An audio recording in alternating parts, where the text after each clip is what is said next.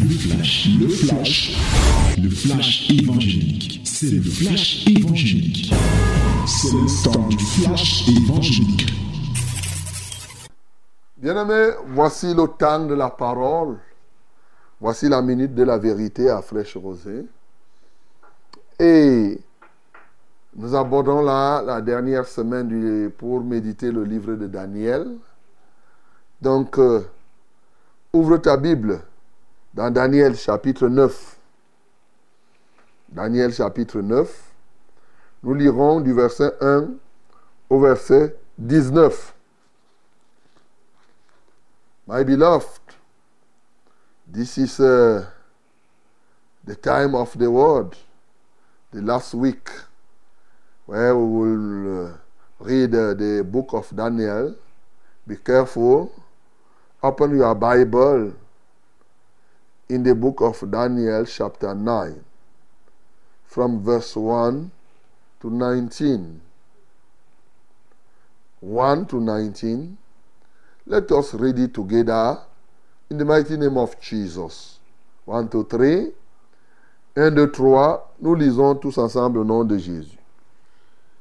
La première année de Darius, fils d'Assyrus, de la race de Mède, lequel était devenu roi du royaume des Chaldéens.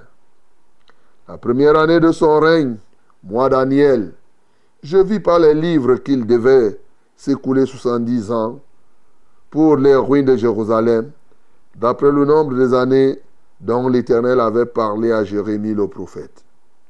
Je tournai ma face vers le Seigneur Dieu, afin de recourir à la prière et aux supplications, en jeûnant et en prenant le sac et la cendre. Je priai l'Éternel, mon Dieu, et je lui fis cette confession. Seigneur, Dieu grand et redoutable, toi qui gardes ton alliance et qui fais miséricorde à ceux qui t'aiment et qui observent tes commandements, nous avons péché, nous avons commis l'iniquité, nous avons été méchants et rebelles, nous nous sommes détournés de tes commandements et de tes ordonnances. Nous n'avons pas écouté tes serviteurs, les prophètes, qui ont parlé en ton nom, à nos rois, à nos chefs, à nos pères et à tout le peuple du pays. À toi, Seigneur, est la justice et à nous la confusion de face en ce jour aux hommes de Juda, aux habitants de Jérusalem et à tout Israël, à ceux qui sont près et à ceux qui sont loin, dans tous les pays où tu les as chassés, à cause des infidélités dont ils se sont rendus coupables envers toi.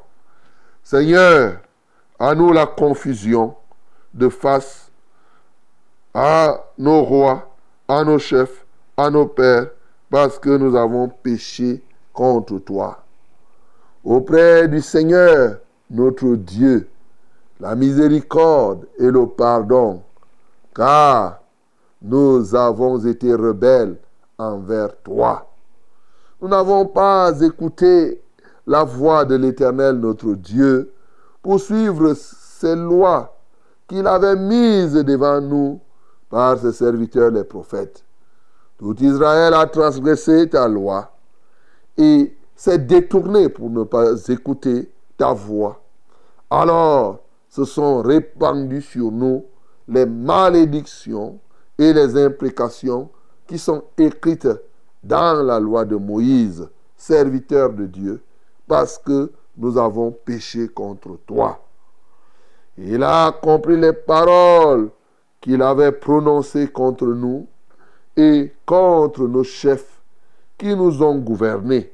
Il a fait venir sur nous une grande calamité et il n'en est jamais arrivé sous le ciel entier une semblable à celle qui est arrivée à Jérusalem.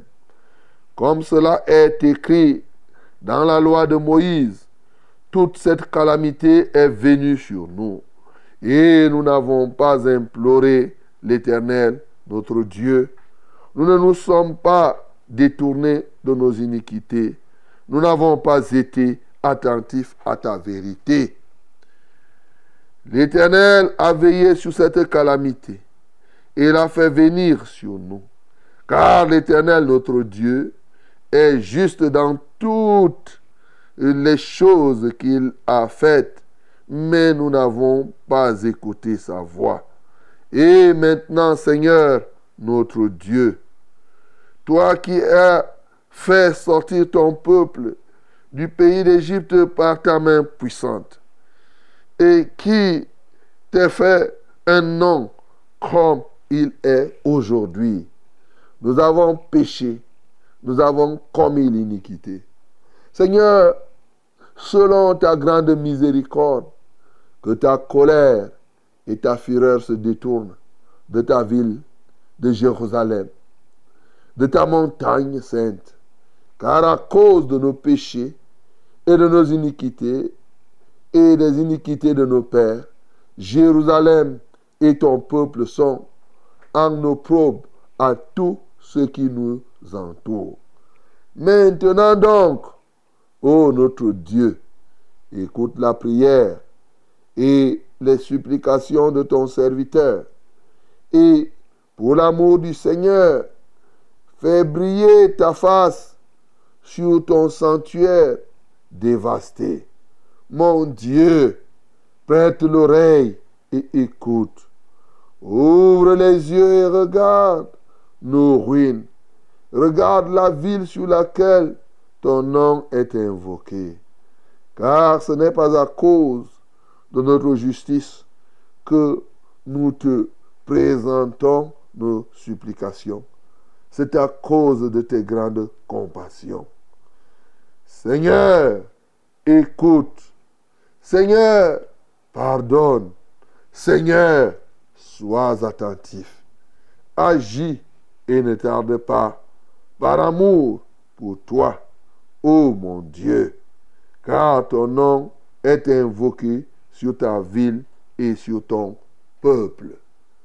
Amen. Voilà, mes bien-aimés, la parole qui nous est donnée ce matin, un témoignage de la vie de Daniel.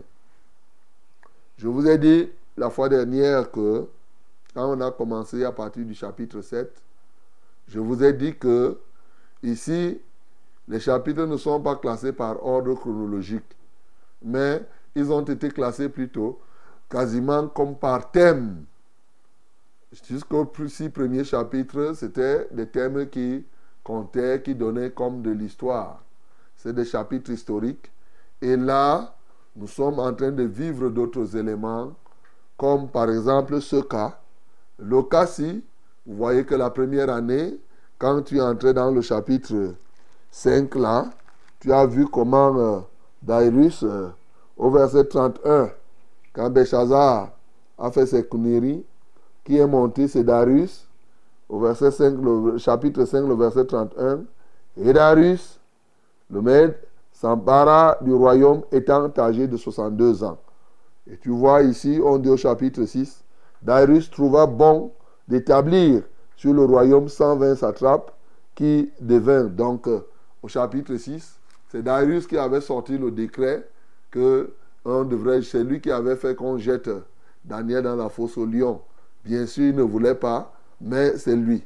Alors, tu vois donc que cette vision a été vue euh, à ce, à ce moment-là quand Darius est monté. Ce n'est pas parce que c'est classé. Euh, c'était prière autant pour moi. Ce n'est pas parce que c'est classé ici que tu vas croire que non. Ça, ça s'est passé justement quand Darius montait au pouvoir. Alors, Darius monte au pouvoir et Daniel comprend ce qui est en train de s'accomplir. Regardez, souvenez-vous toujours de la vision qu'il a eue, que Nebuchadnezzar a eue dans Daniel chapitre 2.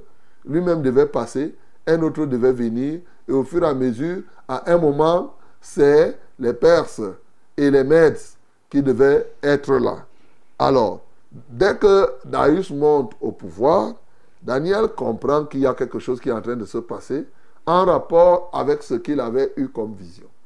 Et c'est ainsi qu'il va regarder les livres qui étaient écrits par Jérémie. Souvenez-vous aussi que avant Daniel, là, on a lu le livre de Jérémie Parce que effectivement, vous voyez qu'il y a des liens. Hein. Dans Jérémie 30, Dieu avait dit à Jérémie, écris ces choses. Jérémie avait appelé Baruch et, et Jérémie a commencé à dicter à Baruch et Baruch a écrit. Et alors, maintenant, quelqu'un comme Daniel est arrivé et a commencé à lire. Il a bien lu ce que Dieu avait dit à Jérémie en lui disant que il va passer et que le peuple va être là-bas pendant 70 euh, euh, euh, ans. Voilà. Pendant 70 ans. Notamment dans Jérémie chapitre 25. Donc, pendant 70 ans, ce peuple devait être à Babylone.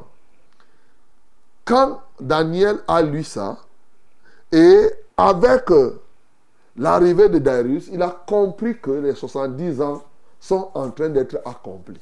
Donc nous tirons ici déjà vers la fin hein, de la captivité à Babylone.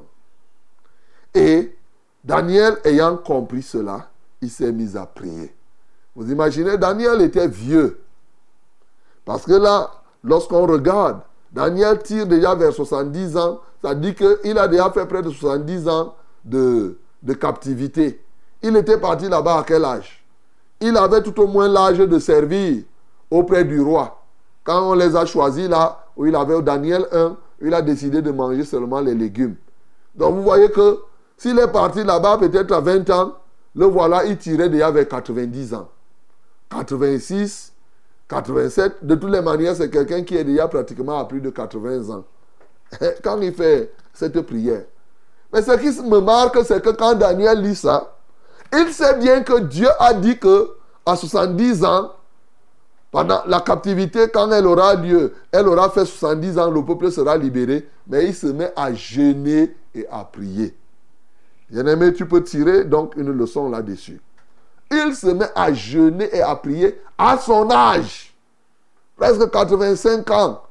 Alors toi, tu vas venir me dire ici, je suis vieux, je ne jeûne pas. Oh, ceci, ceci. Mon bien-aimé, tu dois toujours continuer à jeûner si tant est que tu appartiens au Seigneur. Je reviendrai là-dessus pour tirer euh, euh, euh, la leçon, bien sûr. Maintenant, il jeûne, il prie, et dans sa prière, il met l'accent sur la confession. Il va confesser les péchés du peuple, de ses rois, de ses chefs. Il va faire une pétition au Seigneur pour lui demander véritablement avec insistance qu'il faudrait qu'il écoute. Mais surtout qu'il ne tarde pas que véritablement. Une question peut monter. Pourquoi Daniel peut-il dire à Dieu ne tarde pas alors que Dieu avait déjà fixé le temps qu'à 70 ans, il devait libérer ce peuple? Pourquoi Daniel devait-il prier? Mais surtout, insister en disant que ne tarde pas, exauce-nous. Et ce qui me marque aussi ici, c'est la, la manière de prier de Daniel, mes bien-aimés. Daniel prie ici en utilisant le nous. Nous avons péché. Nous n'avons pas écouté tes serviteurs.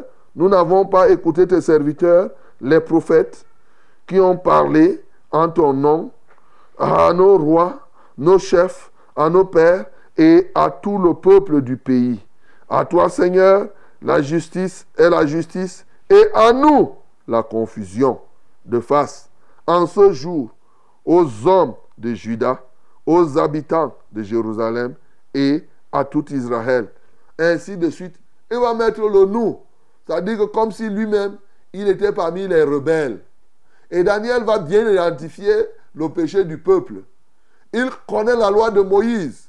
Il sait que dans Deutéronome 28, par exemple, eh, il est évident que Dieu avait clairement dit que ceux qui vont désobéir, ils vont subir ce qu'ils étaient en train de subir. Il permettra que leurs ennemis soient au-dessus d'eux. Et qu'il les enverra, il enverra des ennemis, dont des étrangers qui vont les malaxer. Voilà, c'est ce qui s'est produit. Daniel connaît bien ce qui est écrit dans le livre de, Moïse et il utilise ces éléments pour pouvoir parler au Seigneur. Bien sûr qu'il n'oublie pas d'où ils viennent, comment Dieu a utilisé sa grande puissance pour sortir le peuple d'Israël. Donc, bien aimé, lorsque nous lisons cette confession de Daniel, nous comprenons, nous pouvons commencer déjà à tirer une première leçon, comme je te dirais tout à l'heure, qu'il n'y a pas un âge où tu arrêtes de prier, il n'y a pas un âge où tu dois arrêter de jeûner. J'ai souvent appris des gens qui, à 70, 75 ans, quelqu'un te dit que je ne peux plus jeûner. Non. Ici, lui, il a jeûné. Un jeûne qu'il s'est donné lui-même. Ici, c'est lui qui a décidé de jeûner. Il a compris. Et je peux aller plus loin. Vous voyez pourquoi dans Daniel chapitre 6, par exemple, les gens ont visé sa vie de prière, non? Ils ont dit que 30 jours, que personne ne doit prier. Certainement, Daniel était en train de prier et de jeûner par rapport à ça. Et vous voyez, deux choses devaient être là. Si Daniel avait arrêté de prier, premièrement, je vous avais dit que la qualité du service qu'il rendait et qui faisait qu'il soit au-dessus des autres était liée à sa communion avec Dieu, donc à sa, à sa prière. Deuxièmement, ces gars-là attaquaient le fait que Daniel ne prie pas pour que, effectivement aussi, qu'il ait des difficultés de l'autre côté, c'est-à-dire la libération de tout le peuple qui était en captivité, bien que, bien que les années soient fixées. Bien-aimé dans le Seigneur, je voudrais qu'on tire une leçon fondamentale ici. Dieu promet des choses aux hommes. Dieu nous donne des promesses. Mais sachez que pour que les promesses de Dieu s'accomplissent en général, nous avons besoin de prier. La promesse de Dieu ne signifie pas qu'on croise les mains quand bien même le temps est fixé. Tu sais, si Dieu t'a dit que l'année prochaine, tu auras un enfant, ça ne veut pas dire que tu croises les bras, tu attends que l'enfant arrive. Non. La promesse de Dieu, aussi claire est-elle, aussi longtemps aussi qu'elle n'est pas encore réalisée, nécessite qu'on continue toujours à prier. Voilà ce que Daniel nous apprend ici. Il savait bien que à la 70e année, après 70 ans, il devait sortir. Mais il a continué à prier. C'est pourquoi nous devons toujours prier sans cesse, mon bien-aimé. La promesse de Dieu. À combien forte raison? Parce que la plupart d'entre nous aujourd'hui avons des promesses de Dieu sans délai. Ils ne sont pas nombreux à qui Dieu dit que l'année prochaine, je te donnerai telle chose. Je ne dis pas que ça n'existe pas. Ça existe. Dieu parle encore aujourd'hui en donnant des délais. Je parle de ce que je connais. Il dit l'année prochaine, tu verras, telle chose va se faire. Et après, je vois la chose arriver. Voilà. Donc, c'est pas des. des mais il n'y a pas beaucoup de gens à qui Dieu parle jusqu'à fixer des périodes et des moments. À moi-même, il me parle. Ce n'est pas toutes les fois qu'il me parle qu'il fixe des délais. Non. Il y a des moments où il parle, il ne fixe pas le délai. C'est que tu vas voir seulement. Il y a des moments où il fixe le délai. Alors, quel que soit ce que Dieu fait dans notre vie, lorsque Dieu nous promet, souligne ça, il faut prier. Au fond, la prière, quand on voyait ici, j'ai pris toute une année pour parler des promesses de Dieu.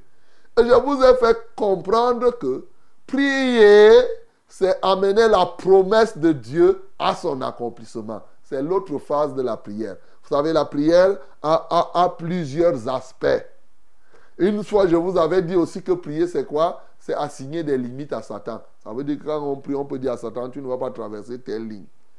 Prier, c'est par exemple amener une promesse de Dieu. Ça suppose que tu connais la promesse et tu veux que cette promesse s'accomplisse. Prier, c'est quoi? C'est rappeler à Dieu les termes du contrat, par exemple, c'est-à-dire l'alliance, et demander qu'il exécute sa part, surtout lorsque nous faisons la nôtre. Il y a plusieurs aspects dans la prière. Donc ici, Daniel a compris que il y a la promesse de Dieu, le temps fixé, mais il faut prier. Ceci est d'autant plus important que lorsque les Israélites sont partis à Babylone, ils n'ont pas cessé, étant à Babylone, de d'irriter Dieu. Écoutez très bien. Les Israélites ici sont comme des gens à Babylone qu'on a disciplinés. Ça, le départ à Babylone, c'était, ils étaient sous discipline. C'est la discipline, c'est la sanction. Mais étant sous discipline, ils, au lieu de changer, il ne parvenait pas à changer même étant là-bas. Il y en a qui continuent à adorer des faux dieux là-bas. Donc mon bien-aimé, c'est comme quelqu'un qu'on a discipliné et qui continue à faire le péché. Cela peut retarder, cela peut pousser Dieu à retarder l'accomplissement de ce qu'il a dit. Oui, Dieu fixe. Nous lisons que même le prolongement de nos jours, Dieu fixe un jour pour toi. Quand nous avons parlé des promesses ici, vous savez que la Bible est claire là-dessus. La crainte de l'éternel augmente les, les jours. Mais celui qui est pervers, lui aussi peut diminuer. Dieu peut te fixer un jour, mon bien-aimé, mais selon que tu agis, tu peux proroger ou tu peux rétrécir, oui, ce que Dieu a dit. Parce que les gens, eux, ils croient que dès que Dieu a dit, ça veut dire que ça va se faire seulement comme ça. Non. Il y a des choses que Dieu peut te dire que tu auras ceci l'année prochaine. Mais ton comportement peut faire que tu n'obtiennes pas ce que Dieu t'a dit. C'est ça que je suis en train de te dire. Tu peux faire proroger, tu peux faire retarder, tu peux faire avancer. Tout dépend effectivement de ton comportement. Comme il dit dans Proverbe chapitre 10, le verset 27, la crainte de l'Éternel augmente les jours, mais les années des méchants sont abrégées. Tu vois un peu, les années des méchants sont abrégées, c'est-à-dire que Dieu fixe un jour. Si tu le crains, ça peut même aller plus loin. Il augmente tes jours. Mais si tu ne le crains pas, il peut diminuer. C'est la même chose pour la promesse. Dieu peut te dire l'année prochaine tu auras ceci. Parce que je tiens à expliquer cela. Il y a les gens qui se sont découragés par rapport aux promesses. Sans savoir que eux-mêmes, ils étaient des obstacles à l'accomplissement de la promesse de Dieu. Dieu fixe que l'année prochaine, je parle même des promesses à des temps fixés. Il fixe. Mais ta manière d'attendre va impacter la réalisation de la promesse. Je vous avais déjà expliqué que le mot attendre, la promesse de Dieu, est synonyme de prier. Quand Jésus a dit à ses disciples d'aller attendre à Jérusalem, et le même mot a été traduit par le fait que les disciples sont partis dans la chambre haute pour faire quoi? Pour prier. Or, souvent, les gens croient qu'attendre, ils vont se casser, ils vont passer. Non, quand Dieu te promet, tu dois être encore engagé dans la prière et davantage dans la vie de sainteté pour faciliter l'accomplissement de la promesse de Dieu. Voilà ce que Daniel peut nous dire ici par le fait qu'il est prié. Ça, c'est une leçon que tu dois tirer. La deuxième leçon que nous tirons, Daniel ici s'est engagé à la confession. Bien-aimé, aujourd'hui, il y a des gens qui ne savent pas confesser leurs péchés. Un, il a identifié le péché du peuple. Ces gens étaient rebelles, ces gens ont décidé de ne pas écouter la voix de Dieu. Bien-aimé, il est dangereux d'entendre Dieu te parler, de ne pas écouter. Un. Et deux, d'écouter Dieu et de refuser de mettre la parole de Dieu en pratique. Tu es donc un rebelle.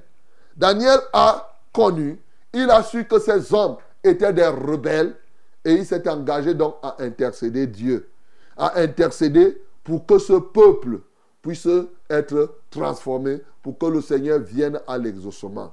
Daniel est un vrai intercesseur. Qu'est-ce qui marque la prière d'intercession ici? C'est que, un, Daniel priait beaucoup plus pour les autres. Sinon, lui, il était dedans. Mais Daniel utilise le mot nous ici. Il dit nous avons péché. Il s'identifie à ce peuple-là. Un vrai intercesseur c'est celui qui prend le problème d'autrui comme son propre problème. Il parle à Dieu comme si c'est lui-même qui était en souffrance, exactement comme Jésus-Christ lui-même a porté nos péchés en tant qu'intercesseur. Quand il est au ciel aujourd'hui, l'intercède pour nous, il se place à la même position comme nous. Il porte ce fardeau-là comme si c'était son fardeau. Bien-aimé, Daniel ici porté, écoute-moi très bien, je vais encore faire une précision là-bas. Ici, Daniel n'a pas péché comme ces rois-ci. Mais il s'est retrouvé en train d'obéir à ce qui avait été dit que ceux qui vont se laisser euh, euh, euh, capturer par Nebuchadnezzar, eux, ils vivront. il a obéi, il est parti. Maintenant, quand il se met à prier, il prie en s'impliquant. Il considère qu'il fait partie de cela, bien qu'il n'ait pas péché. Le contraire, c'est ça qui se produit ici, il se produit souvent chez nous. Les gens utilisent nous avons péché quand eux-mêmes ils ont péché. Je veux préciser que quand tu as péché, ne dis pas que nous avons péché. Confesse ton péché, dis que j'ai péché. Souvent, il y a des gens qui noient leur péché, eux, à eux, avec le nous. C'est ça qui est dangereux, c'est de l'hypocrisie. Tu as péché, si tu as fait l'adultère, tu es pécheur, tu vas dire, nous avons péché, c'est grave. Mais si tu as fait ton adultère, tu dis que Seigneur, j'ai commis l'adultère. Mais lorsque tu n'es pas dans le péché des gens, parce que tu peux me retrouver, moi, en bas en train de prier. Je dis, oh Seigneur, oh nous avons péché. Seigneur, nous venons, tu vas dire, eh, eh, eh, eh, le pasteur, donc le pasteur pêche, comme ça. Et après, c'est lui qui prêche là-bas tous les jours que ne péchez pas. Non. si j'ai péché moi, je vais utiliser moi en bas, j'ai fait telle chose. Mais lorsque j'utilise le nous, le nous que Dieu entend, c'est quand tu es dans l'intercession, c'est le nous d'identification. Ça veut dire que tu te mets avec eux pour que ce problème devienne le tien. Bien sûr, il va sans dire que tu dois changer. Quand tu as péché, tu dois affirmer que toi tu as fait. Et si les autres ont fait, chacun affirme. Mais maintenant, quand c'est un péché qui ne te concerne pas, si tu veux t'identifier dans l'intercession, tu le fais, mon bien-aimé. Voilà, il y a beaucoup de choses qu'on peut dire ce matin ici. Daniel était un intercesseur. Ce matin, bien-aimé, tu dois apprendre à intercéder. Tu dois apprendre à confesser les péchés. Confesser, confesser devant Dieu. Ici, il n'a pas confessé devant un prêtre ou devant quoi que ce soit. Il, il priait devant Dieu. Ceux-là qui pensent qu'il faut aller voir le prêtre, prêtre pour confesser, c'est des histoires. Tu peux confesser tes péchés, Dieu et toi. Le Père qui est là dans le secret, il va t'écouter. Bien-aimé, et bien sûr, je ne dis pas, bon, on peut confesser les péchés quand on est en public. Il n'y a pas, c'est tout à fait normal. Hein. Quand nous sommes en public, c'est livré publiquement Satan en, en spectacle. Daniel a su utiliser ici les arguments de Dieu. Regardez Daniel utilise les qualités, trois grands attributs de Dieu. La justice, la miséricorde et la grandeur. La grandeur associée à sa toute-puissance. La capacité de Dieu à faire ce qu'il a à faire. Mais de l'autre côté, Dieu est juste. Est-ce que le pardon que Dieu fait traduit le fait qu'il ne soit pas juste? Non. Il est juste. C'est d'ailleurs une qualité. Sauf que dans sa justice, il est miséricordieux.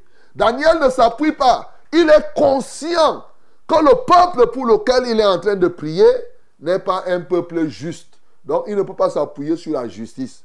C'est pourquoi il dit, à toi la justice, à nous la confusion. À toi telle chose, à nous ceci. Mais il rappelle à Dieu qu'il est le Dieu grand, le Dieu miséricordieux. Par ta main puissante, tu as fait sortir le peuple d'Israël. Tu es grand, fort, redoutable. Ça dit, tu peux faire, tu peux choisir. Tu, es juste, tu es en même temps juste, tu es miséricordieux. Seigneur, j'implore que tu laisses ta miséricorde prendre le dessus. Viens maintenant et agis. Bien-aimé, dans la prière, nous devons savoir quels sont les attributs de Dieu à mettre en avant pour que nous connaissions l'exaucement. Souvent, les gens ne savent pas prier. C'est pourquoi quand tu récites souvent les prières, je suis désolé, tu peux tomber dans des histoires qui n'ont rien à voir avec ta situation. Quel est l'attribut de Dieu que tu mets devant face à telle ou telle autre situation? C'est très important, un, de savoir identifier son péché, mais aussi de savoir mettre tel attribut de Dieu devant. Voilà quelques trois choses ou quatre que je t'ai données ce matin. De sorte que ce matin, Bien-aimé, tu sois un véritable intercesseur. Tu sois quelqu'un qui ne relâche point. Parce que nous verrons, Dieu est celui qui exauce les prières. Il va exaucer tes prières. Comme le Seigneur Jésus nous a enseigné, nous ne devons pas relâcher de prier. Nous devons toujours prier, Toujours et toujours. Et ici, je, d'ailleurs, au premier trimestre, on a pris le temps pour te montrer les avantages de la prière. On a montré que prier même, ce n'est pas seulement pour rechercher l'exaucement. On prie souvent pour donner à Dieu euh, des parfums qu'il retire, qu'il recueille dans des coupes d'or, comme la Bible nous dit dans l'Apocalypse. Oui, bien-aimé, nous devons prier. Et toi donc, qui as arrêté de confesser tes péchés, toi donc, qui ne parviens pas à identifier ton péché, oui, ce matin, identifie-les. Prends conscience des attributs de Dieu et prie comme le Seigneur Jésus en commençant le matin par la prière et en terminant toujours par la prière. Que le nom du Seigneur Jésus soit glorifié. C'était C'était le flash, le flash évangélique. C'était le flash évangélique.